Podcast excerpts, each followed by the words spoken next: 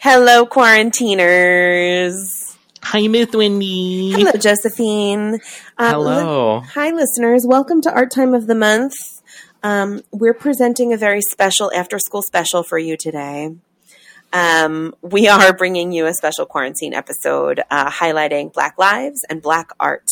So we are and have been really inspired by the protests that have been happening in our world. And we have, of course, been listening and honoring those voices. And so today we wanted to take some time and elevate melanated voices and talk about Black art and Black artists and Black authors and Black filmmakers and Black playwrights and um, just black artists at every level and just kind of create some space for that. And, uh, you know, of course, in traditional Wendy Jo fashion, we'll give you some lists. we'll give you we'll give you all the lists today. We'll some lists. We'll give you some things to look out for, some important work to be looking at, and then also some fun stuff because you know we also want to focus on Black joy and Black excellence and Black celebration. So, um, so yeah, I mean, I think we should start by saying that neither of us identify as black. Um. I am a white woman. I teach in um, in diverse populations, so um, I feel like this is a really important conversation and important work for me to be doing and diving into. And Joe, how do you identify?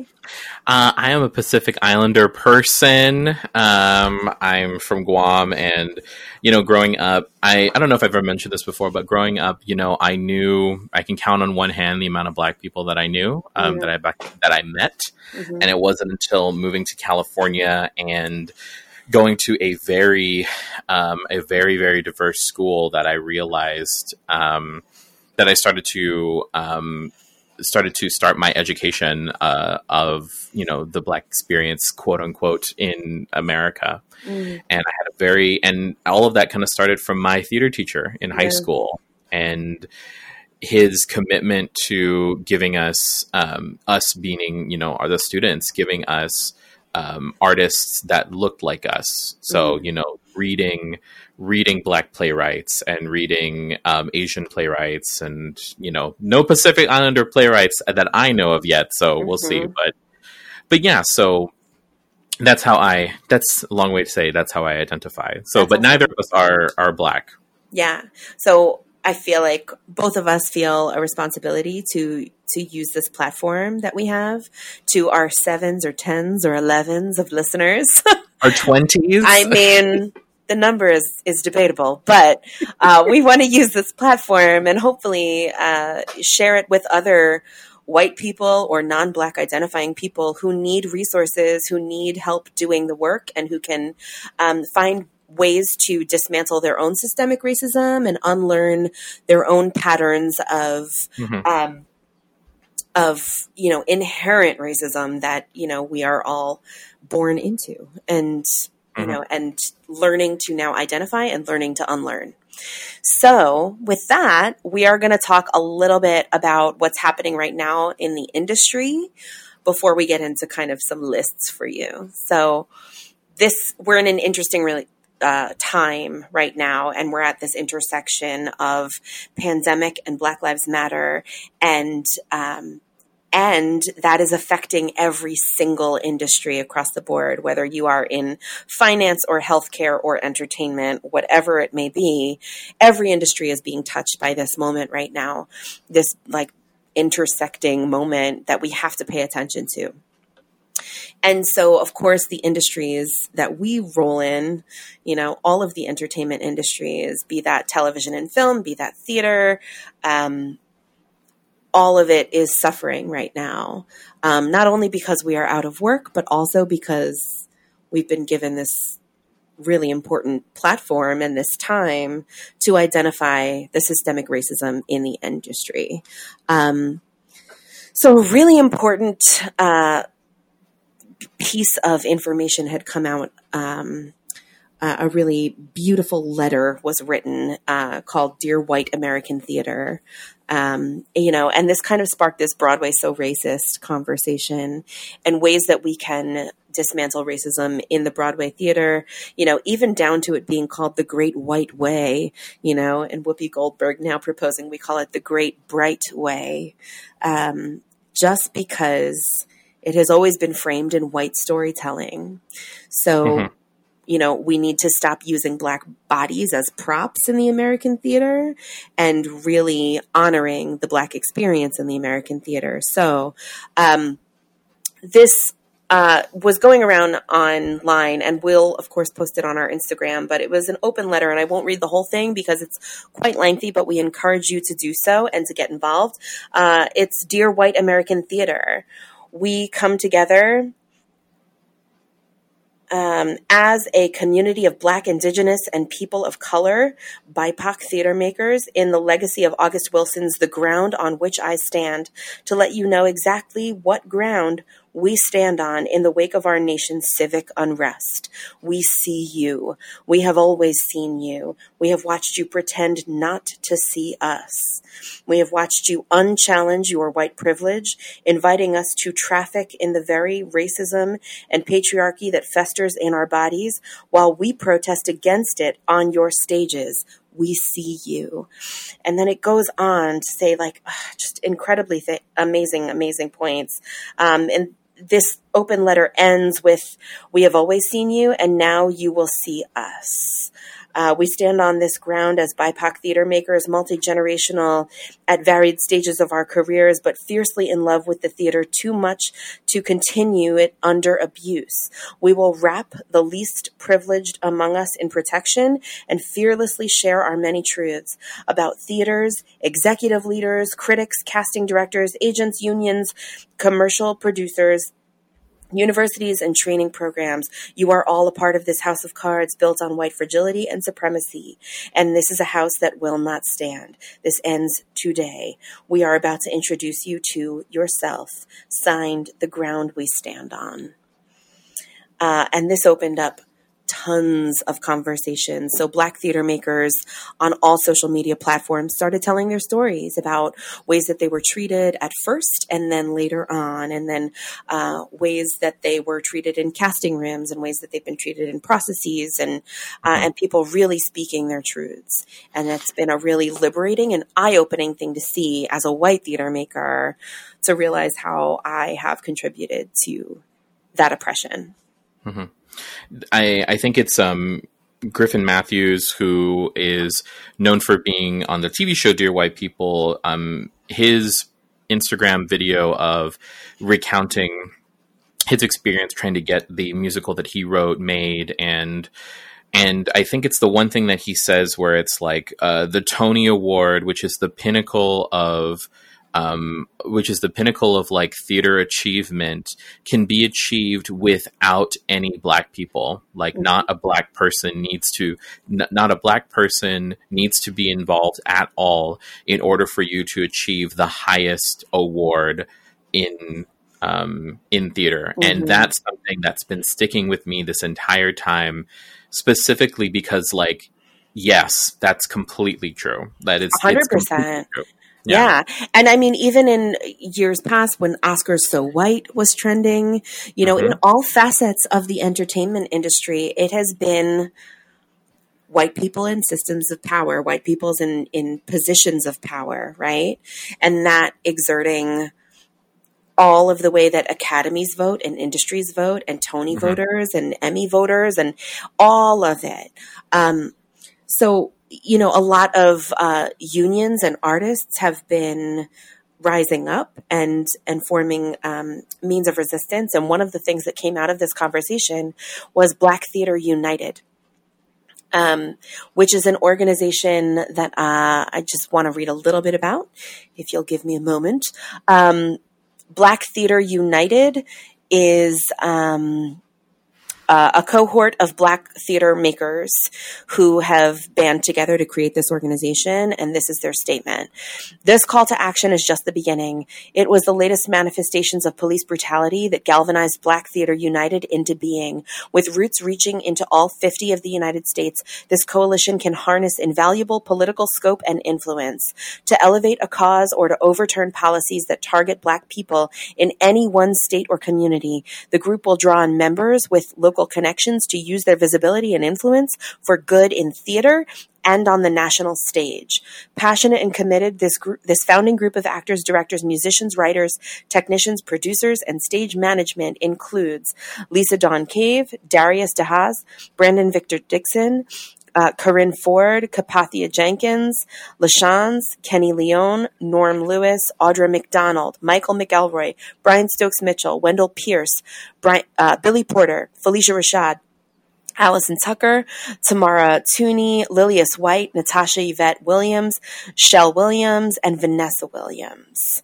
So that's like a pretty powerful cohort. They're having um, a um, uh, a virtual town hall. I'm sorry, uh, Mhm, next mhm. week, um, which I'm not sure when we're releasing this, but they're having a virtual town hall on July 9th. So I encourage you. You can, if you're an ally, if you are a Black theater maker, you can go to blacktheaterunited.com and register as a Black theater maker or as an ally of Black theater makers, and uh, be a part of the conversation there. Awesome. Yeah. And What so speaking of, oh, well, so speaking of black uh, black theater, um, we're going to talk a little bit about the Antonio Awards. So the Um, Tony Awards just didn't happen mhm. this year. Just yeah, period. just not at all. Just nothing. just gonna pretend like it wasn't there, right? We're just gonna pretend that like white theater went away. Yeah. like, and good. Maybe it had to for a year. So we'll see what happens. so the Antonio Awards um, were basically going to be an award show for um, highlighting excellence in Black artists in theater. Um, it was supposed to be the inaugural uh, celebration was going to be this year. It happened on Juneteenth, so Friday, June the nineteenth. Um, it was uh, created by Drew Shade and Darius Barnes, who were both in productions on Broadway before the shutdown due to COVID Mhm. um, and they wanted to you know highlight and but the thing about it is is that um, in looking at the different nominees and the different productions that were nominated um, they really they really um, went to all different facets of like theatrical performance so not just Yeah. on broadway but then also Off off Broadway. broadway um, Which is often overlooked, and that's where so Mhm. much beautiful and important storytelling happens. um, best actor in a play off broadway danielle brooks and much ado about nothing come Goddamn right. Goddamn right. Mainly because also she she was playing a part traditionally played by Mhm. a young, beautifully traditional, thin, gorgeous looking white woman. And Danielle Brooks is not that. she, Mhm, but she mhm. is such a powerful storyteller, you know, and she, of course, is famous from Orange is the New Black, but she is also such a gifted storyteller and she is a full figured, powerful black woman. And she chose to do that production over, um, a movie or something like that because the importance of her as a black woman taking a role like that in Much Mhm. Ado About Nothing in a Shakespeare play was more important to her than the bigger paycheck there. Yeah, absolutely. And we also, I mean, one thing that we gotta love too is with the Antonio Awards is that um, they they just had the best actor category, but the actor is this genderless term. Hmm So you have um, here best featured actor in a play on Broadway. You had uh, David Alan Grier um, next to Shalia Latour. Um, you have uh, best off Broadway is uh, Jasmine Cephas Jones featured next to John Andrew Morrison. You know we had hmm it's giving us a glimpse at what it could be like to have equality on all levels, right? Yeah. To have inclusion and equality on all levels, um, Mhm. true inclusion.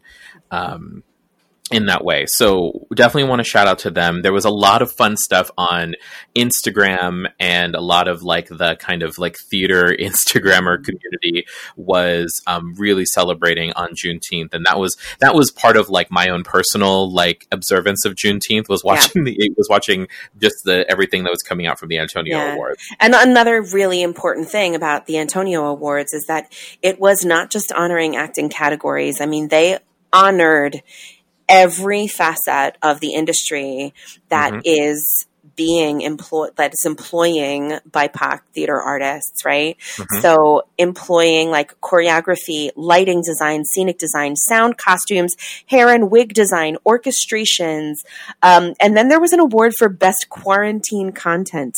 So. Yeah I mean, there's they they were real thorough in you know elevating their platform, but they were also like, mm-hmm. this is an opportunity for us to lift up Black people and for us to like really honor Black theater artists, and they did just that. And I'm I'm really excited to see. I feel like the Antonio Awards is going to become bigger and brighter every single year from here on out. I'm really excited to see what that becomes when we are not in quarantine. You know, mm-hmm. absolutely. Like that'll be really really great.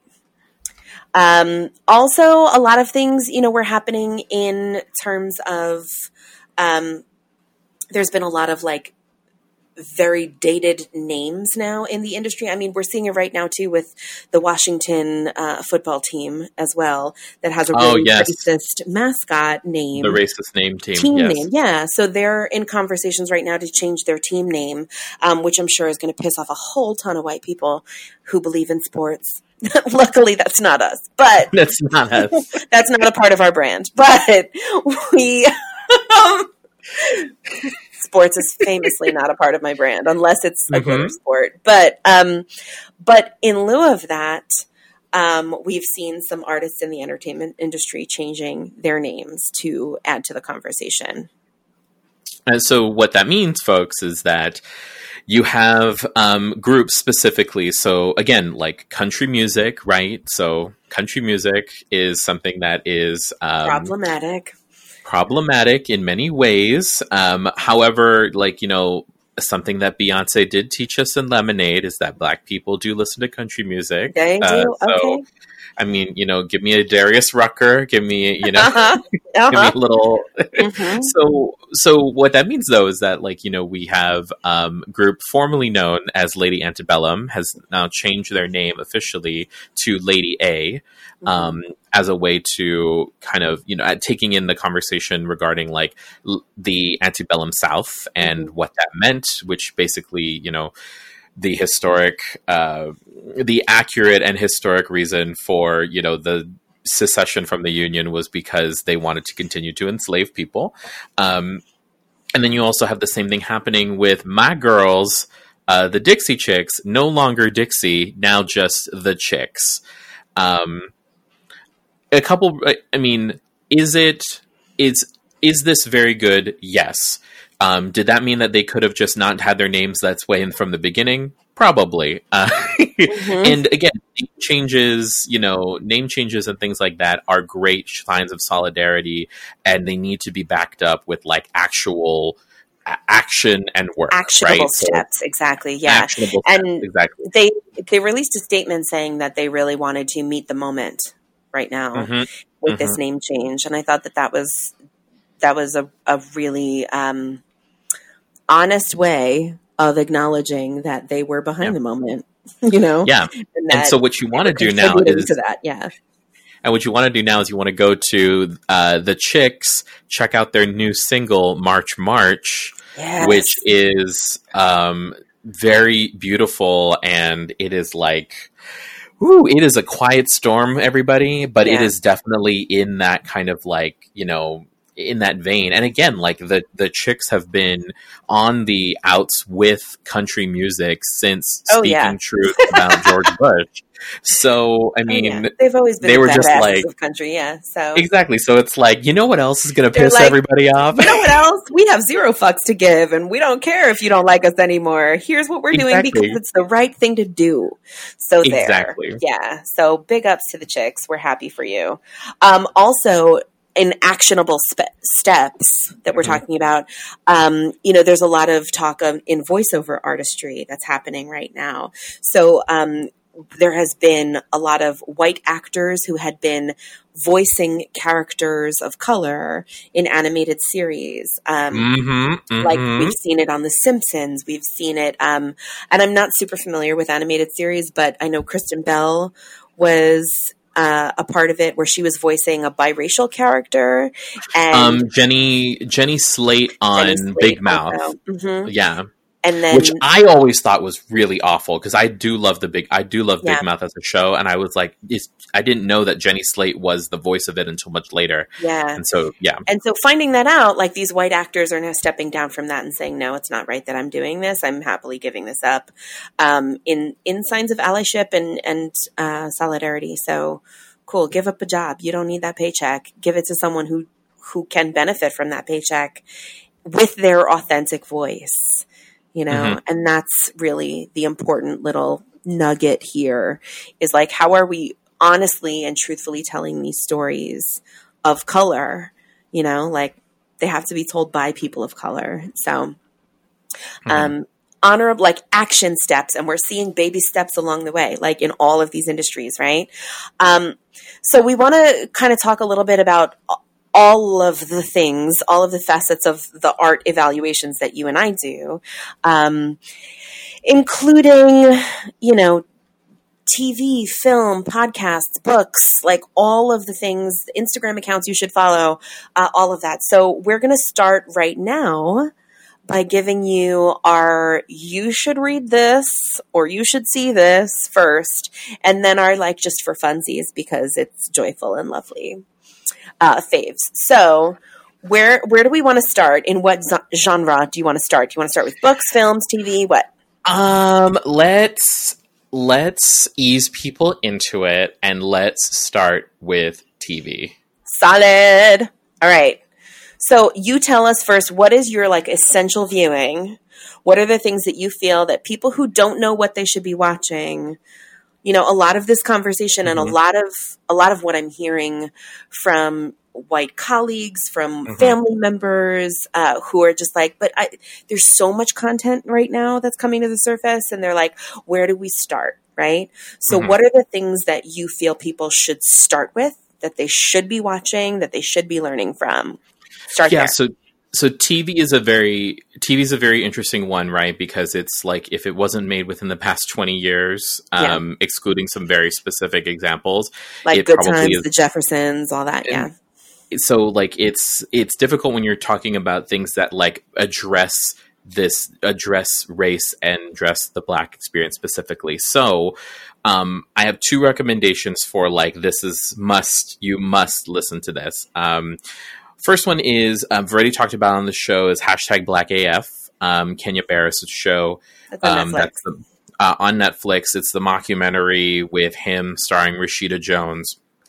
But the one reason why I enjoy it is because it really does like it the way when it just like in Blackish, it has those little deep dives that like spout a lot of truth Mhm. and make you think, huh? And again, like make you think that, but it also illustrates the idea that like black people are not a monolith Mhm. and i feel like that's important as well like you can be you can be wealthy and you can be wealthy and supporting juneteenth while at the same time also acting out your like uh, also still negotiating where it is that you come from and all of that so Mhm.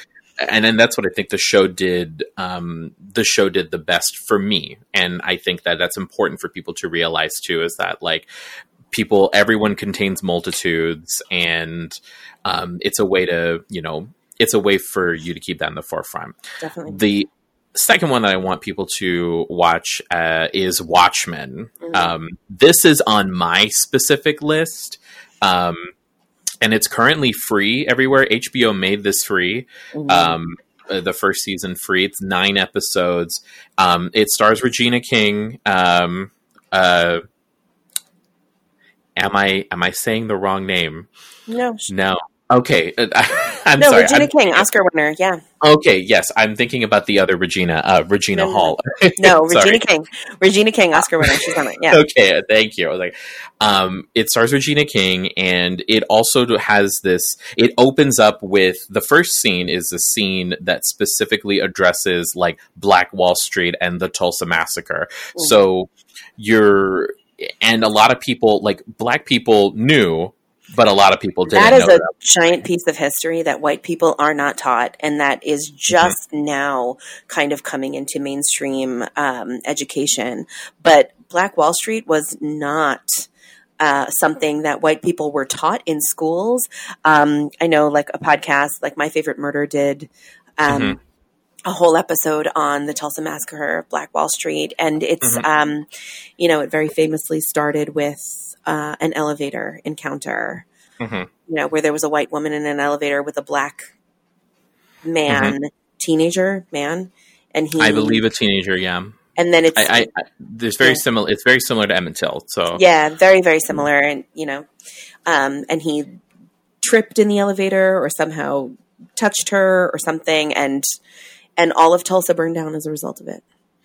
yeah, basically. Um, so, but I'm what of this course glossing is, over like so much history there, but please do some reading into Yes. into that event. please Yeah. read about it. But like what what and this is not a documentary watchmen is not a documentary No. about that it is very much rooted in like fantasy and the the superhero graphic novel uh, Watchmen, but um, it's very important um, from everything that I've read about, and the reason why it's like on my list of like to legit dedicate time to it is because of how groundbreaking it is and um, poignant. So Mhm. those are my two. Um, you must watch these. The it is immediate that you watch them. You must watch. Got it. Yeah. Cool. Thank you for that. Um, and and this is actually good that you and I are doing this because we're both kind of coming from two different perspectives. I have a good ten years on Josephine, so like my perspective on uh, she like, is seasoned. I, I'm a seasoned queen, but you know, Yeah. like the the television and film references that I grew up with are a little more dated than yours, um, and also you have a sci-fi perspective that I just yeah, I have, a gen- I have a total like genre film thing. yeah, going on there. exactly. So, um, for me, in terms of television, I'm gonna take you back to like our parents, and if you need something like couched in like safe viewing for white people, and they want to understand the story and they want to understand uh, Alex Haley's beautiful work, have them watch Roots. Um, Roots was very famously a mini series in the 70s that was uh, it broke all kinds of television records. Uh, and it's the story of Kunta Kinte and how he was stolen from Africa and then his entire family line to present day uh, freedom. And so And we're talking about original roots, right? the- well, I'm going to talk about both Oh, versions okay, of it. So it was presented in the 70s as a miniseries, um, and with royalty, like Black Hollywood royalty, all uh, everybody was in it, from Ben Vereen to I, I everyone, everyone was in it. LeVar Burton playing LeVar Burton, exactly. Um, just to Cicely Tyson, like everyone Mhm. was in this, right? Um, a few years back, Roots was remade as a miniseries on, I believe, the History Channel. The History Channel updated it, rebooted it, and they did so in a way that was just like, I think visually they had the technology and the filmmaking techniques now that they did not have in the 70s. So it's Mhm. much prettier to look at, uh, but still sa- still I'm sorry tells the very same story, um, and not much has changed from the script. Um, but it's it's a powerful miniseries, and at times it's corny and it's written again, like I said, to you know make white people feel comfortable with this story. A lot of that is, but so much of exploring this work is couched in this idea of like, how do we make this palatable for white people? Um, so I challenge you to kind of like start there and question why you need to feel comfortable in that work and why you need to see that, you know? Um, but because of its place in television history, I feel like we needed to mention it there.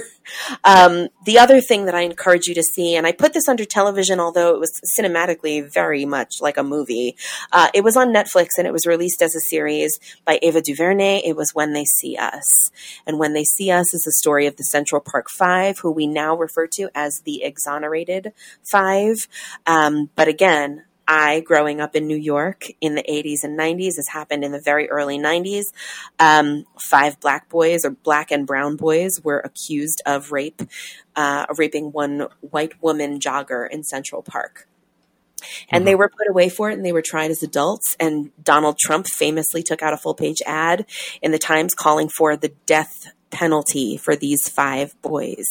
Um, calling for an execution. he was calling for an execution on children who had not been, you know, found or proven guilty. Um, and it came out years and years later that uh, when s- an- another criminal confessed to the crime and there was DNA evidence linking someone else to this rape, um, that these five were exonerated, um, but also having you know been so damaged by a system that works against them. So when they see us is just a really very difficult series to watch. It is painfully difficult to watch, um, but it is Mhm. beautifully told, and it is. Uh, Ava DuVernay worked very closely with the Exonerated Five on set every single day, uh, and they had a direct hand in the telling of their own story.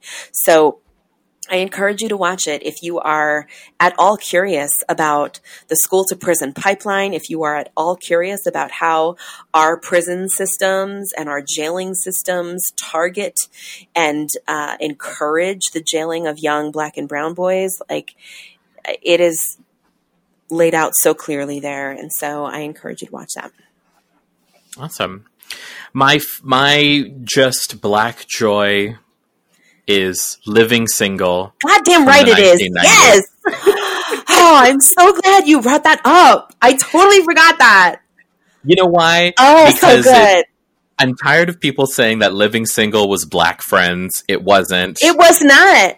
It was It not. Up, it holds up better than friends ever. so much ever did. better.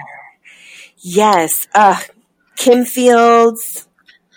Queen Latifah, Queen La Erika in it. Alexander, I mean, that Tootie, Tootie's in it. Like so good. Just phenomenal. So oh good. man, yes. So please, and again, like I feel like it's also such a touchstone for like if you're like a queer person of color. Like I feel like living single was like your jam. Um, at least, at least the people that I really relate to, and it's like if if we're not making like a Khadijah reference every now and then, like yes. Oh my god, And- yes. and they were also like they were like black women living together who all like had like Khadijah was like an editor at a magazine. They all had she had like this job, it's powerful. Yeah, it was it's Ooh, and in the nineties kind of world, I'm glad I got my girls. Put your head up, put your head up. Yes. Oh, so good. Like, yes, living single folks. Um, and of course, good. it's like it's a sitcom from the '90s, so it's gonna have everything that you think a sitcom from the '90s is gonna have. But at the same time, like it is also like very unapologetically black. um, Mhm. So please, uh, please watch Living Single. It is streaming on Hulu, folks. Yes. So please go ahead and do that. Um, um, the other the other one I think that everyone should watch is um, a Black Lady sketch show uh-huh. and um, Astronomy Club. So Black Lady sketch shows on HBO. Um, and it is like it is i remember texting my friend and i was like this is amazing. And she texted back to me i know it's so black isn't it? And i'm like Mhm. you tell me.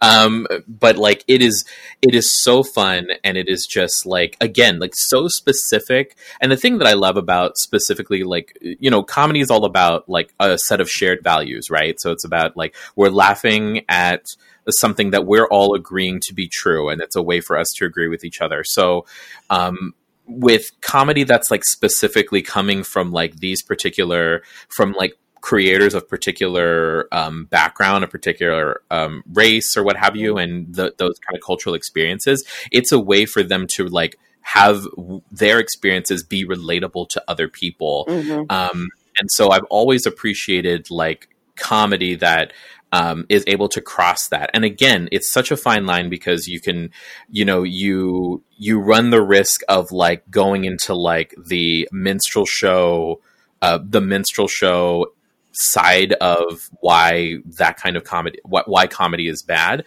but what i love about black lady sketch show and astronomy club is that they're all black writers all black characters from like uniquely from like exclusively black experiences that are still funny but not because like this is a black thing like Mhm. this is while you know it's very much for that community and for and for that sense and for those people but it also is a way for us to relate non-black people to relate as well Mhm. Um, and many oftentimes i find that like you know when people talk about like family dynamics specifically i'm like oh i totally see that myself in that as well. So Yeah, totally recommend these two shows. Um, we've talked about black lady sketch show before We have. um, yeah, that's amazing. So but yes. Yeah. Um, you touched a little bit on Blackish, which was on my list earlier, um, and watch that weekly if you're not already. Um, that's a brilliant series by um, kenya barris Kenya Mhm. Barris. Thank you, and um, and and they've highlighted a lot of things in that series that are worth mentioning. Specifically, their Juneteenth episode. Um, They had an episode around, I think it was their lemonade episode, where they t- Mhm. like they've touched on a lot of really, really deep and important things, but also never losing sight of Black joy and Black family. Um, Mhm. So it's it's always a good obama's watch. inauguration Oh yeah. Oh where yeah. oh just yeah Yeah, definitely. Um, but again, I'm an old queen here. So I like that I'm talking to you all like I'm 80. I'm not. i was But- like you are like you are barely yeah Sometimes I feel like I am. And so I want to talk to you guys about um, kind of earlier iterations of a show like Blackish were A Different World, which was a spin-off of The Cosby Show, which is problematic for other reasons. But um, A Different World was the story of Lisa Huxtable's college journey. This was culturally important because it was the first time young black people were seeing their experience on TV. And it was the first time they were seeing a life that looks like theirs at an HBCU. They were at Spelman College. They were, um, they introduced a lot of white America to what STEP was and to what HBCUs were. Um, and it was, it was a, a, an experience that like white America would not know otherwise had a different world not happened. So while um, Lisa Bonet o- was only on that series for like I think a season, uh, the Mhm. series then continued well beyond her uh, because it was important. It was really really important. So that was that was important to me watching that. I remember as like middle school, high school, I totally watched that. Um, also, then Girlfriends.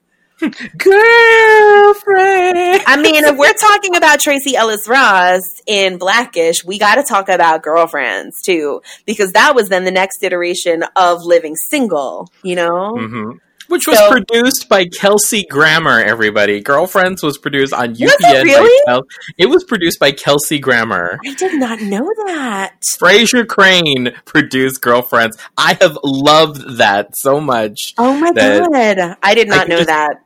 Yeah, yeah, yeah. That's an It- it was- education for me. I didn't know that. Ooh. but like again, like here he is like just go make your show, make Yeah. make make girlfriends. Oh man, Sweet, girl! oh, I'm so happy that you said girlfriends. Of course. and then also what we learned later, because the cast of Girlfriends reunited on an episode of Blackish recently last season. Mhm, Um, mhm. I never realized like how girlfriends disbanded very unceremoniously when the writer's strike happened. When the writer's strike was in like 2008, I think. yeah. And so yeah, hmm And, Yeah. and it was it was like coupled with that plus like the acquiring of UPN into the CW and the things that kind of naturally fell off from that. So Mhm. there were a yeah. lot of things that had kind of happened in the way that Girlfriends disbanded, but it was culturally a really important show. Um, Mm-hmm. The other thing I want to talk about too is In Living Color. Jim Carrey is the first person to say that, like, if you're a fan of my comedy, like, it's not because SNL was paying attention to me, it's because the Wayans paid attention to me. And the Wayans really shifted the conversation. They kind of started out like, you know, as a family of, you know, they obviously they are a family of comedians. Um, but it was the antidote to SNL. SNL Mhm. was telling a very white story in the 90s, you know, in the early 90s. and then there was in Living Color that was telling a very black story. Now, in Living Color was very problematic in terms of like early black comedy. There were a lot of like men in drag. There was a lot of like the men on film, like making fun of gay stereotypes. And mm-hmm. there's a lot of their comedy was problematic today. Um, but back then, in Living Color gave a voice to the black community in a way that SNL never could. Um, and and you know we also got the Fly Girls out of In Living Color. And where would J Lo be? Where would J Lo be? Where would everybody? she be? We wouldn't have a Tina Landon. We wouldn't have a J Lo. I mean, there I love I you. I was it. about to say J Lo, and I was taking a drink of water, and I was like, oh, "Wendy's got this." I, I got it. I mean, listen, I'm on it. Got it. so that's what I got for in terms of Black Joy. Um, let's move on. Yeah, you want to talk about films? Um, let's do. Ooh, let's go to books. Okay. let's do films in a little bit. Let's do books. Let's go to books. All right. Um, everyone should read. everyone should read uh, the book White Rage. Um, you need to read the book White Rage. I read it um, for this book club that I'm no longer in. Um, it is by a woman named Carol Anderson, a black scholar who basically wrote this book as it, it's it's subtitled "The Unspoken Truth of Our Racial Divide," and she is a um, she's a professor at Emory University, and the uh, without going into too much more. Um, uh, without into going into the book too much right now, just the idea, the the works cited section and all of her like things that she references is about almost as thick as the actual like um, her actual like text. And is that a function of the fact that she is a woman that she is black that she is all of those things? Perhaps. I want you just to think about that when you look at when you get yourself um when you get yourself this book but specifically what it does is that it talks about the idea that like she sets it up as a as like this is her response to um people talking about black rage and black on black crime and how like you know and the idea of like the trope of the angry black person. But really, when it comes down to a lot of like systemic racial issues, a lot of that stems from this idea of white rage, where, you know, for whatever reason, white people are affronted by the very existence of black people and so have thus rebelled and and created the system in that way. Um, spe- there's the specific conversation about like redlining in um, communities. Um, so I recommend it. I thought it was very, um, it was very insightful and very. It's it does a lot better to kind of reveal um, that those systemic aspects of of racism, at least from of books and articles that I've read. So I recommend that everyone should have this. Um, the other one that I want to recommend too, and this is something that's actually being taught in schools as well um, to children, is March, which mm. is the graphic novel series um, about, uh, I believe it's uh, John Lewis, right? Representative uh, mm-hmm. John Lewis, and kind of everything that's going into the organization of um, in, in civil rights in the organization of a march. On I believe it's the march on I forget which march it is. It's been so long, but it's several volumes and it's a beautifully illustrated, beautifully written graphic novel um, that tells. Uh, that tells a side of history, and there's like little bits and pieces the way graphic novels do that are not um, that are um, that are not like it's not central to the narrative, but like it takes it it enriches the narrative as well. Um, and I think it's also very important to kind of support, like, you know, again, when you're talking about genre things, when you're talking about comic books, like, it's important to see black faces in in these black faces, black art, black writers, black experiences in these particular genre areas that are so popular uh, with white people and for white people. Mm-hmm. So nice, yeah, awesome. And um, it's very the, accessible for kids. Great, so. yeah, which is amazing. Uh, the books that I want to talk about um, I have three books that I feel like are required reading um, mm-hmm. right now, especially if you know. And I'm I'm looking at this through a lens of uh, an educator trying to you know kind of deep dive into the work of dismantling my own systemic racism and um, and trying to kind of really give my students uh, the classroom experiences that all of them deserved in their lived in experience. And um, and so really kind of focusing on that and looking at you know everything through that lens. So a lot of this is about how we start the conversation. And uh, one of the books that i read very early on in this journey was so you want to talk about race by mm-hmm. Ijeoma Oluo and um, she writes a book in a way that feels personal and um, uh, and accessible, but also like breaks it down. Every chapter is a question. So you want to talk about race? There's a chapter on like, so why can't you touch my hair? There's a chapter called "What if I don't like Al Sharpton?" There's a chapter about like, what if I said the wrong thing? Uh, so a lot of this is like, okay, so you said the wrong thing. Now what do you do next? And what are the action steps you can take? And so not only does she give us a context of how these systems are in play at all times for mm-hmm. Black people and for people of color, but also uh, she tells us how we can then work against the system and how we can correct our own behaviors and how we can check our privilege.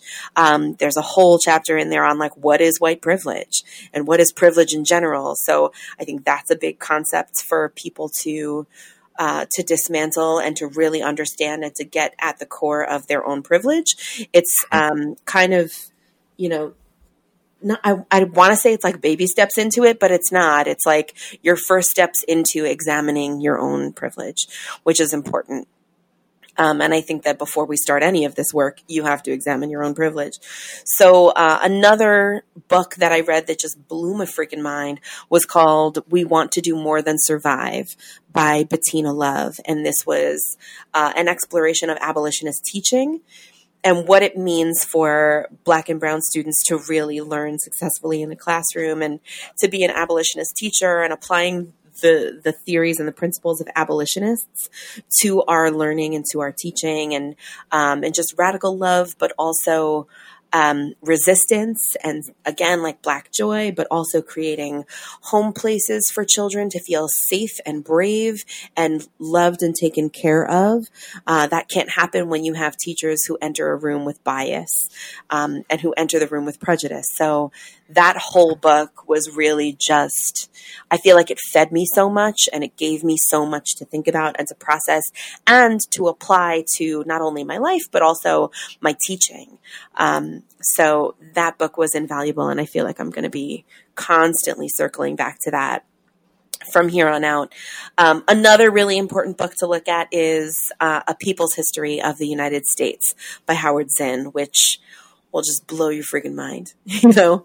Um, and he has a couple of books. There's an Indigenous People's History of the United There's States. The- well. Um, there's the illustrated People's History mm-hmm. of the mm-hmm. United States, which is like also like a comic book as well. Yeah, but it's like every story that you weren't taught in school. You know, it's like the history that there's the history that our mm-hmm. teachers mm-hmm. have been telling us, and then there's the real shit. You know, mm-hmm. Um, and so I was interested in the real shit. And it's a hard read. It's a big read to get through, but it is so worth it. Um, all right. What are some books that you read just for the joy of it? Um, these, so it's, it, they're heavy, but they're very, like, if you want to, if you want to talk about like heavy, um, these are books that you definitely, these are books that are still you know that that are that are I have read that are really good, but mm-hmm. they're also like they're not like fun. it's not like it's not a living it's not living single. You know what I'm saying? So, no. so I'm it's just gonna go with the, I don't. I don't want you to pick up a book. I don't want you to pick up Kindred by Octavia Butler and think like you're going to get Living Single. Um, Kindred is by Octavia Butler. She is known as the the godmother of like Afrofuturism and um, basically black people in sci-fi. Um, it's on the premise of it is that it's a woman in the 70s who, by whatever circumstances, is finds herself um, time traveling back to um, her ancestors' plantation in um, the antebellum South, Oof. and her and specifically her ancestor is a white boy. Like she goes back at different times in his life. Um, the first time is uh, it happens. She saves this white redheaded boy from drowning in a river, and then um, will spend huge chunks of time on the plantation and then come back into the 70s and then go back again at a different time and now this has happened and so Mhm. it talks it plays with the idea of like again how do you deal with how do we deal with um, that history of um, enslavement in the United States and how that affects everything now. Um, then you have um, another one that I want to bring up is Americanah from 2013, Chimamanda Ngozi Adichie. Um, this book was it was basically it's her more well-known book chimamanda of course is um, you know referenced in beyonce uh, three st- three stars Hey. flawless Mhm. um, and it tells a story of um, kind of She a love story She also gave an amazing TED talk called "The Danger of the Single Story." Yes. Yeah. Um, and she's written, um, you know, why we should all be feminists. Um, Mhm. uh, you know, it's very, um, it, very inspiring writer. Her novel of Americanah, what it talks about is it talks about two um, friends that grew up in Nigeria that get separated by circumstance. One going to America, one going to Britain, until eventually coming back in uh, back to Nigeria Mhm. and kind of how when um, uh, the woman comes back to Nigeria, they think about maybe restarting their romance, but there's all this stuff that happens there. Mm. It's also being developed as a series for HBO Max starring Ooh. Lupita Nyong'o, Yes. so, which is going to be really great. Um, and then the last one I want to recommend is another um, is another very long um, novel that also uh, is par- that's also partially set in Africa. It is uh, Homegoing by Yaa Gyasi, and what uh, this particular novel does is that it it's very much along the tradition of Roots, Alex Mhm. Haley's Roots. Um, it's a mother who has two daughters um, who basically like one goes as the bride of a British governor Mhm. uh, back to a, a colony, I guess, in the Caribbean, and the other one is enslaved underneath. in wow. and so it traces both their journeys. Um, oh my god, I'm going to read all of these books right now. Yeah, so totally recommend. That's Um, awesome. yeah. Great. Okay, I'm going to give you a real quick breakdown of my um, the books that I've read that like for fun. I, I I don't know. I don't want to say for fun, but that I've read just for enjoyment. But I've read them and they knocked me off my ass. Um, the first we've talked about on this podcast. We've talked about Michelle Obama's Becoming. Um, it is the most beautiful memoir. Um, and and if you can listen to the audiobook, I highly recommend that because Michelle Obama, our forever first lady, she will read it to Mhm. you yourself. Mhm. And there is nothing more comforting than having Michelle Obama read to you. So I really encourage that as well. But oh God, it was such a beautiful book. Uh, the next book I want to recommend is The Color Purple. The Color Purple by Alice Walker was the book that made me a reader. Um, It really, it's written in diary entries, and um, it's the story of two sisters, and it's so beautiful. Many people are familiar with the movie that was made in the 80s by Steven Spielberg, starring Whoopi Goldberg and all that. And a lot of people took issue with the fact that Steven Spielberg, a white man, was telling this black story, um, which is why I, I don't know. The movie never really did it for me, but the book. The book changed something in me. Um, and then I like just knowing and loving this story so deeply. I then fell in love with the musical and so on and so forth. So, um, that book I've read several, several times, and I highly encourage it. Also on Audible, Samira Wiley recently recorded a version of The Color Purple. Oh, and cool. yeah, and she's just a brilliant actress, obviously from uh, Orange is the New Black and um, Handmaid's Tale as well. And so, um, yeah, I'm kind of, you know, one day when I have some time, I'm excited to hear her reading of that as well. Another book I want to um, just shine some light on is Born a Crime by Trevor Noah, who is a brilliant storyteller. And his story of growing up as a biracial child in apartheid South Africa is an incredible story. Again, another brilliant audiobook because he's such a dynamic storyteller. Um, that is also being produced as a film, I believe, with Lupita mm. Nyong'o playing his mother. So. Mm-hmm. Um, excited to keep an eye out for that. And another book that I want to shine some light on was not written by a black author, but it highlights a black life um, called The Immortal Life of Henrietta Lacks, which was, I think, turned into like an HBO movie eventually. But The Immortal mm-hmm. Life With of Henrietta Oprah. That's correct. Mm-hmm. Um, was written by Rebecca Skloot, who is a white woman, but very respectfully honored the heritage and um, and the family of this story. Uh, and Henrietta Lacks was a black woman who died of cancer, and they used her cells from her body without her permission to fuel every major modern medical advancement from there on out. Um, and her family never saw a dime of that money. So her family was living in the deep south in poverty while her mom, their mom, like, you know, was solely responsible for every medical advancement since in terms of like AIDS medications, in terms of vaccines and um, just everything. And so her cells have been famously reproduced and grown um, all over the world, and they've gone to outer space and so on and so forth. And it was just a really fascinating look at. Um, this one woman's story, but also how we've taken advantage of black bodies, specifically in science and mm-hmm. in, in, medical uh, research, in the name of medical research. And so um, that book really shifted something in my thinking. And so I wanted to kind of shine some light on that. Awesome. Also, I just want to put out there also in terms of, I mean, we are giving you a very, very small slice of books to read here. But if you are someone who's like, I don't know where to start, I have no idea like where to start in terms of authors or playwrights or things I should be reading, just kind of want to throw out there like just some names and authors that you should look at. Maya Angelou, obviously. I know why the Caged Bird Sings is like pivotal, seminal work. Uh, Ta-Nehisi Coates has beautiful writing. Anna Deavere Smith, Alice Walker, The Obamas, all of Barack Obama's books. Please read them. Tupac Shakur wrote beautiful poetry. Uh, Zora Neale Hurston, amazing novelist. Angie Stone, Alex Haley, Tomi Adeyemi, Nikki Giovanni. Please get into these books. Mm-hmm. Go do some research, read up on authors, and dive in and tell us about it. We want to hear your experience there. Awesome. Where are we moving next, Josephine? Film. Okay.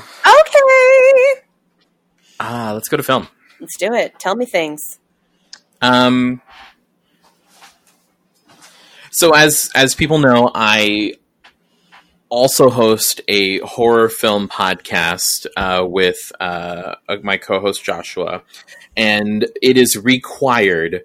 Um, it is required viewing uh, for our podcast. We have decided um, that everybody needs to watch horror noir um, produced by Shudder um, based on the book Horror Noir as well. Um, and what this documentary is, is that it talks specifically regarding um, black representation in genre film, genre being horror specifically. So the genre, um, but like it goes deep into what that means as far as like when we talk about and the idea that like black um, black life is black horror um, the first horror film being Birth of a Nation, um, where the black people are the um, are the monster, and then black people being erased from horror. So it traces the history of film as a, as um, through the lens of horror films, but also specifically through a lens of black representation and uh, and portrayal in film.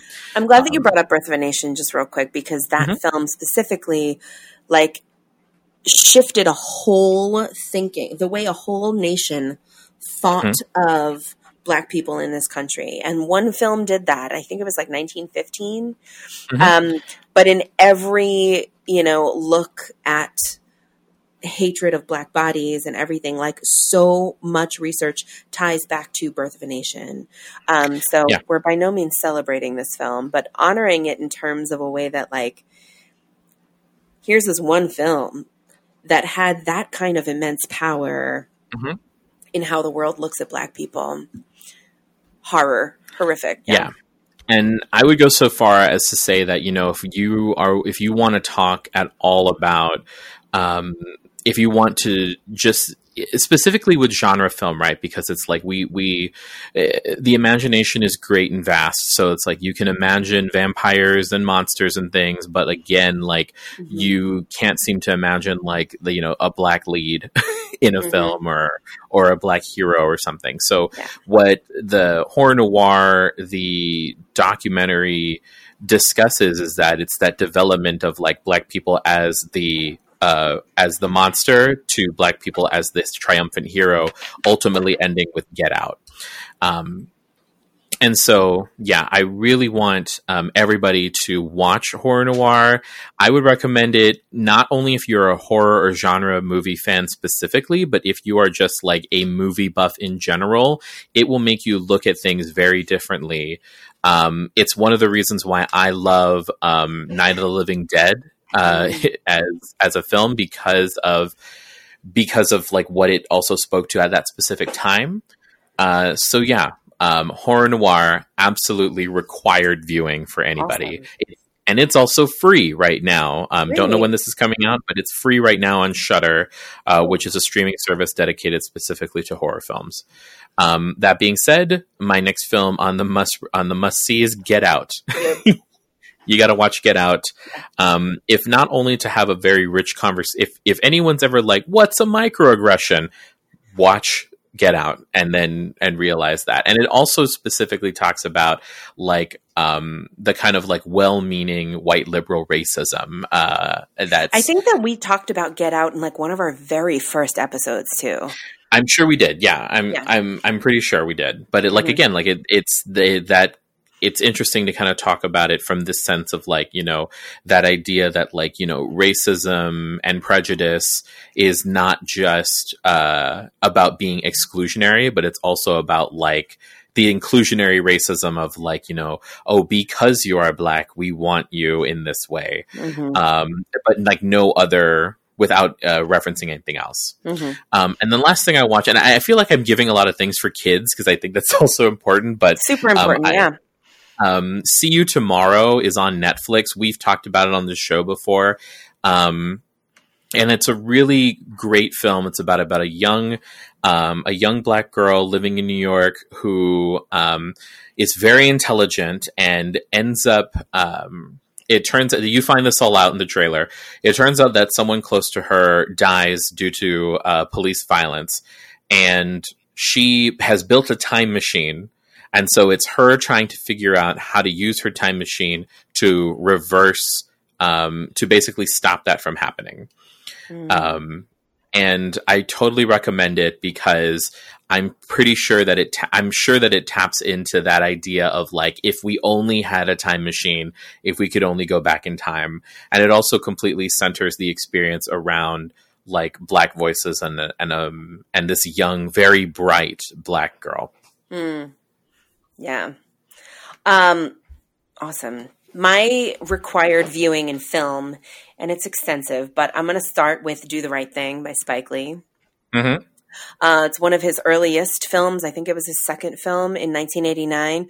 Um, and just so honest and what an honest look at uh, racial aggressions in within all cultures, right? Every, and like mm-hmm. the Italians have their own prejudice, the black people have their own prejudice, and how this all kind of like comes to a head on one block in Brooklyn on one mm-hmm. day, one hot summer day, and it's it's a really masterful piece of filmmaking um, that he should have fucking won an Oscar for a million years ago, but 25 years ago, 30 years ago.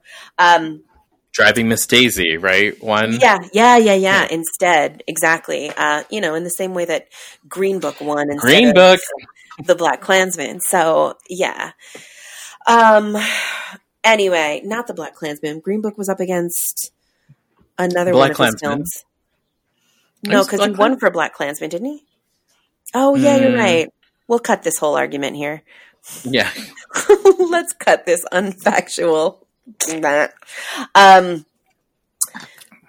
So, at 104, Mhm. note. okay, so Do the Right Thing was really brilliant in its time because um, he talks a lot about the. Um, I'm trying to find my document again. There you go. Um, he's he said that like 25 years later, 30 years later, no black person has ever asked him why Mookie threw the garbage can through Sal's pizzeria window. Um, white people constantly ask him why Mookie threw the garbage can, but black people never ask him why. And that's, it just speaks to the truth of the black experience. And so Mhm. I want to honor that. That is required viewing. If you have not seen Do the Right Thing, do it. Please watch it. It's amazing Do the right thing. do the right thing and watch do the right Yeah. thing please um, i also want to speak about 13th which is a documentary on netflix right now um, by ava duvernay and it's about um, the 13th amendment and the release of you know 13th amendment abolished slavery supposedly uh, technically as a constitutional technicality um, but then of course you know the united states found other other clever, tricky ways to make sure that slavery still um, happens, specifically with Jim Crow laws and now specifically with the modern day prison systems. And so uh, it is an exploration of the 13th Amendment and the abolishment of slavery to modern day slavery in, in our prisons and our privatized prison systems and and how we are uh, still enslaving black and brown bodies to this day and how we're targeting black and brown bodies for prisons um, very much connected to kind of this the context of um, when they see us. But um, it's a really timely documentary. And if you have seen it already in the past i encourage you to watch it again now in this time when we're talking about defunding the police and and really understanding what that means. Because people talk about defunding education all the time. It happens. People talk about defunding planned parenthood all the time. But like god forbid we should defund the police right? What would happen?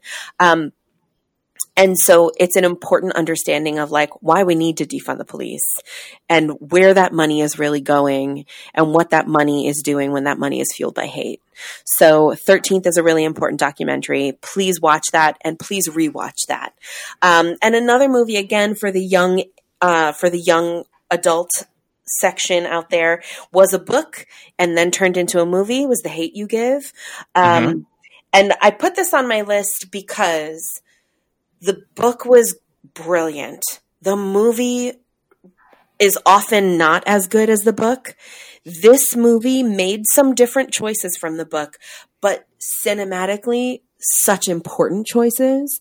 So the book and the movie are slightly different, um, and both are equally as powerful. So if you are looking for entry points to have these conversations about race with young people, if you have teenagers in the home, I encourage you to like read that book together, have those conversations together, watch this movie together, um, and you know, bravely kind of explore these conversations together. That's a place to start. What are your favorite black films that are for that are not um, that are just for fun. Um, well, I mean, you know, that are? Yeah, for fun and enjoyment. Um, Moonlight. yeah. Yeah, Moonlight. You got to put in Love, Moonlight. Yeah, Uh, Black. Gay Love. Um, you got to have that Moonlight in there. Um, also because we, you know, we, uh, it, I guess it's we put so much on. So much is put on like on young black men, right? And so Mhm. much is in uh, put upon them, I should say. And and I think what I love about Moonlight is that you know it's this it, at its very core, it's this love story. Um, this decades long love story and it's all and it and you know the entire film is great but like at the very end um when the when the adult Chiron meets uh the adult Kevin that's Ugh. when that's what it does for me uh so like please oh feelings. I. Yes, I know all the feelings so many Um, feelings. so moonlight Yeah. um Also, best picture winner, and you should watch it. Not Yeah. La La Land. Straight up. Uh, Girls Trip. Uh, I would know also recommend. I've never um, seen it. You what? I know. I've never seen it. I have to. I know. I'll add it to my Um, homework. Okay. Yes. you need watch here. I'm just like you're- shocked and appalled, you, Josephine. you really did just shock For all me. the things was- that you have never seen that I feel I am shocked and appalled by, I feel like that that reaction was disproportionate. But I'll take it. I mean, I mean, like I'll you know, it. is Girls. Trip is Girls Trip Princess Bride? No, but like it's no, it is not. it is definitely not. Um, eh, uh, maybe I might. f- One might argue Girls Trip might be more enjoyable than Princess Bride. You don't know that different- because you haven't seen The Princess Bride. You As don't of know recording that. this, I have yet to see Princess Bride. Anyway, all of this to say is that I mean we're talking again about Black Joy, and again, it was just it's beautiful to. One, I didn't know that Essence Fest was a thing, and it's a thing, and I'm Right. like, yes, I bl- I'm happy that this exists. I do not need to go there because it's not for me, but I am happy that this exists because I I think that this is this is great. Also, we got Jada, right? We got um we got a little Jada Pinkett Smith. We got a little Queen Latifah. Um, and they Haddish do that, right? Tiffany Haddish. It's Tiffany Haddish's breakout role. Mhm. Um, and what I do love, um, uh, Regina Hall is in this one, and Mm. um, there's the moment there where they do a um, kind of a throwback tribute to "Set It Off," Mhm. um, which is I think that's the only reason why I really want you to watch this is because we because of that just one little bitty thing. All right. Um, but it's also a testament to you know the those kinds of bonds and what bonds people is um, as uh, as sisters, and you know again it's it's great. Good. So Yay. watch it. All right. So my my love language, like my films that I watch purely for black joy, like gorgeous joy joy, are uh, Waiting to Exhale. I mean, give me a Loretta Devine, give me a Whitney Houston. I listen. You can't tell me shit. Um, that movie I love so deeply. It's so good. Mhm. Um, and so, um, and Angela Bassett just lighting her goddamn car on fire because fuck it, burn the world down. Gregory Hines is in that movie. I, uh, I can't. I love it so much. Maybe I'll watch it tonight. But I love that film so much. I also love, um, Love and Basketball was Mhm. really good. Um, I feel like all of the Sanaa Lathan movies, all of them. all of them. I will take all of them. So, Love and Basketball, Brown Sugar, The Best Man. She's in all of them, and I'm here for all of them. I love them so much. All of them. Um, Soul Food also is a real good one. Shout out Vanessa Williams. I see you. Um, Did you watch the series? I did not because I'm a purist, and so I'm going to just watch the movie. That's it. But oh yeah, I, there's there's a lot of there's so black joy in cinema, and yeah, I love. Um, I'm about to kill uh, Miss Wendy right now because I have not seen one of those films. I'm gonna give that to you because in my head you're like 12 years old. Sometimes I have seen The Wood. I okay, I'll give you that. Okay. I'll give you. you that. But was like The Wood not the same thing as The Best Man? I mean, I cannot with you. Go away from me right now. it Oh has. Omar Epps in it. Like, uh, I cannot with you. That is erasure. Do not erase my experience of the best man. Stop it. And there was a sequel to the best man, which was was, not as great. I shared in the theaters, God damn it. In the theaters I did. I went I purchased a ticket to see that yeah, movie. you did. Listen. This the sequel So- is not as great, but Tay For me, mm, for me, of those five films, which one is the most like you need to see at least this one? If you had to, like, you Oh know, my if you god, that's so difficult. Oh my god. Um, Give me two then, at at least these two, because I, because I, will, I will do it this weekend. I will watch at least these two. all right. I'm gonna give you Love and Basketball. Okay, Omar Love Epps and it. Sanaa Lathan. Omar Epps, and also a cameo by Miss Tyra Banks. ah, lovely. Okay. You're welcome. And Alfre Woodard plays her mother. So there you go. um, so my watch Love and Basketball, watch that. And Soul Food, watch Soul Food. Okay. Okay. I, okay. That's not where I thought you were going to go with that, but okay. Okay. Well, I mean, really, I want you to watch all of them immediately, if not sooner. All of them. Okay. I need you to like shut up and do your homework. All of them. Um, Okay. I so that aside, I will watch Girls Trip. You will watch those. Um, I also want to just save some space also in this conversation for Tyler Perry. Now, while Tyler Perry films are not my jam and not a part of my brand, um, I do want to kind of honor his space in black filmmaking and in black comedy and also in what he's done in the creation of being Tyler a self-made yeah. man and Tyler mm-hmm. Studios. Yeah, Tyler Perry Studios is like historic.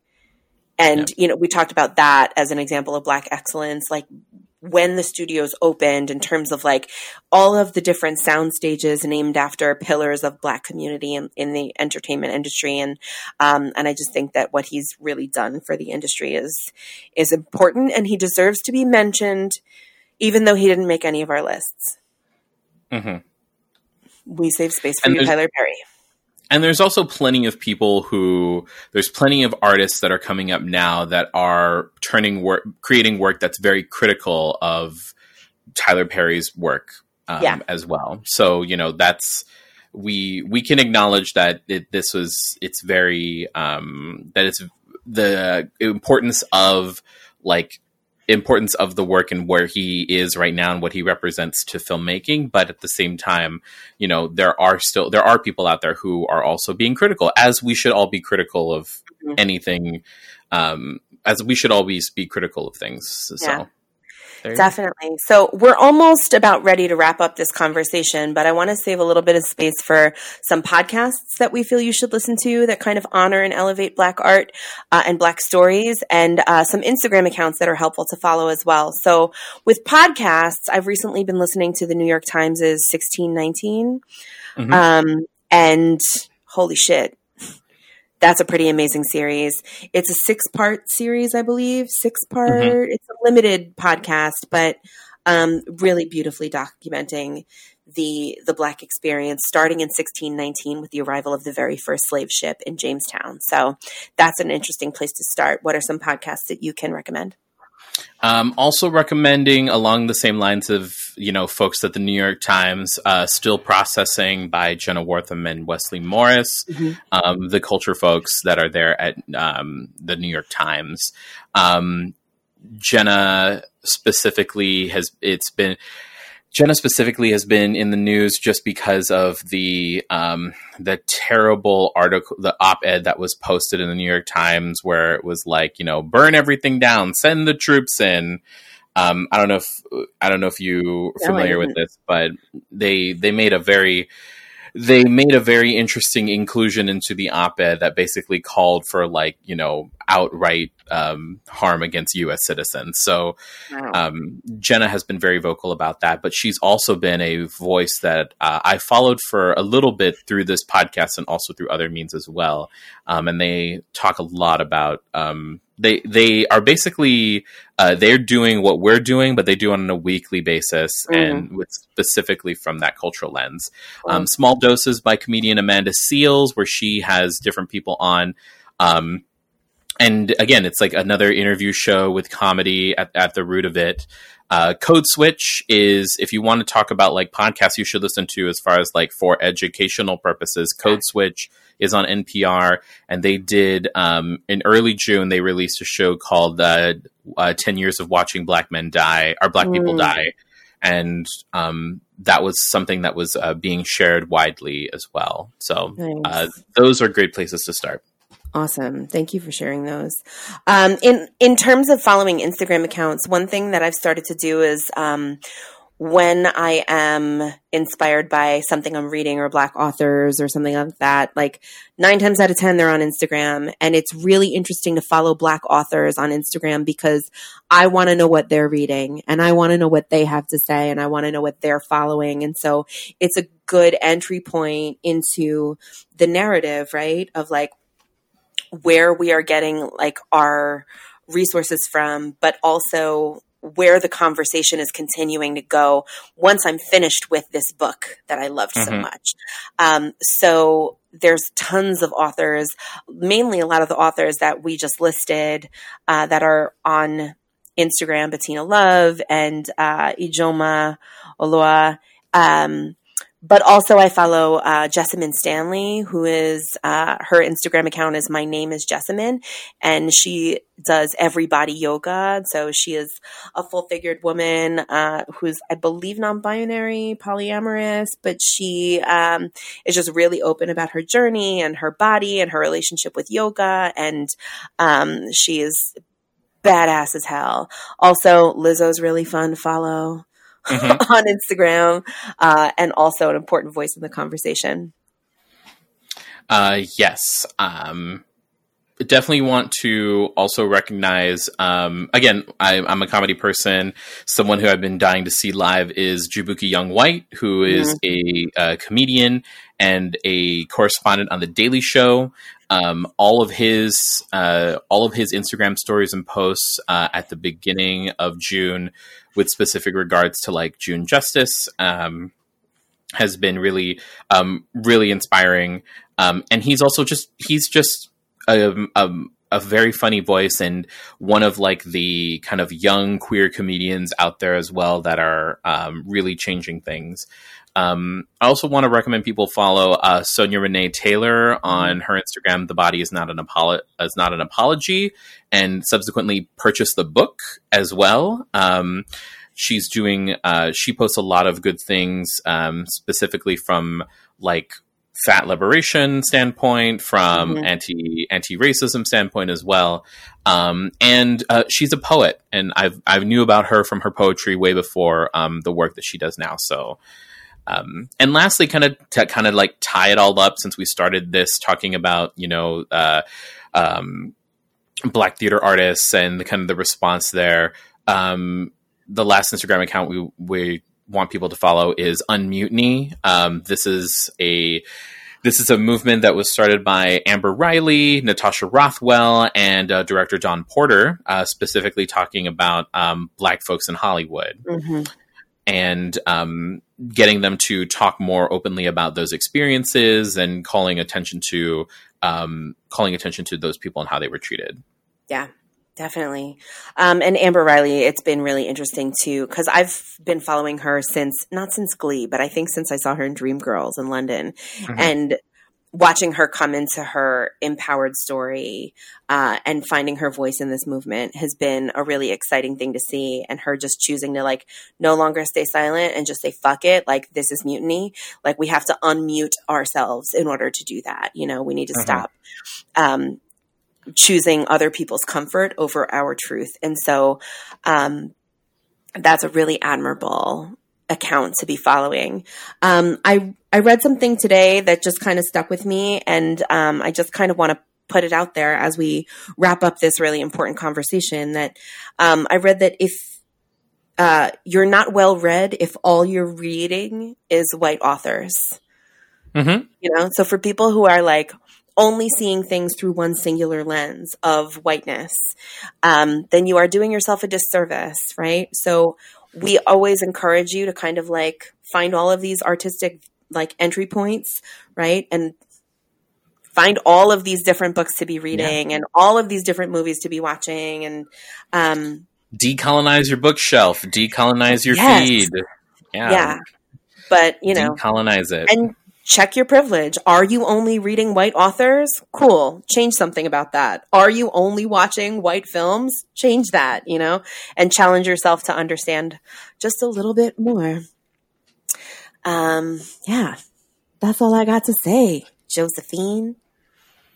Ah, we hope that you stuck with us. yeah, I know. This was a big one. This was a big conversation, but uh, an important one. But a very important one. And yeah. again, like we, you know, I, I think, I guess I'll sum up my thoughts on it. It's like, you know, you just can't, you can't be someone who is a, uh, who appreciates, um, black culture, black art, and not want to, and not fight for um, black people and mm-hmm.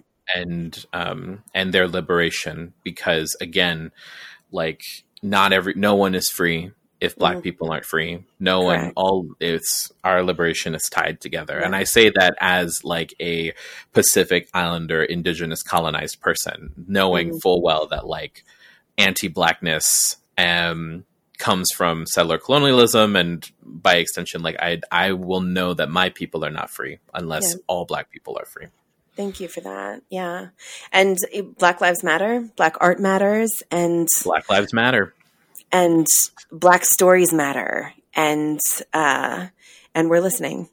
And arrest the cops that killed breonna taylor. Thanks. Please yeah. now because they are still policing they're still mm-hmm. employed and they're still doing their job. So, um, you know, we're over here exploring art and stories and trying to do our part. And uh, we appreciate your feedback and your input, and we want to hear what you guys have to say. So, please contribute to the conversation. Find us on Instagram. If you know us personally, shoot us emails, messages, and uh, and yeah, we'll we'll keep putting forth our opinions. And uh, we're also going to continue to lift melanated voices wherever we can. Mm-hmm. So thank you for joining us, friends. Bye. Bye.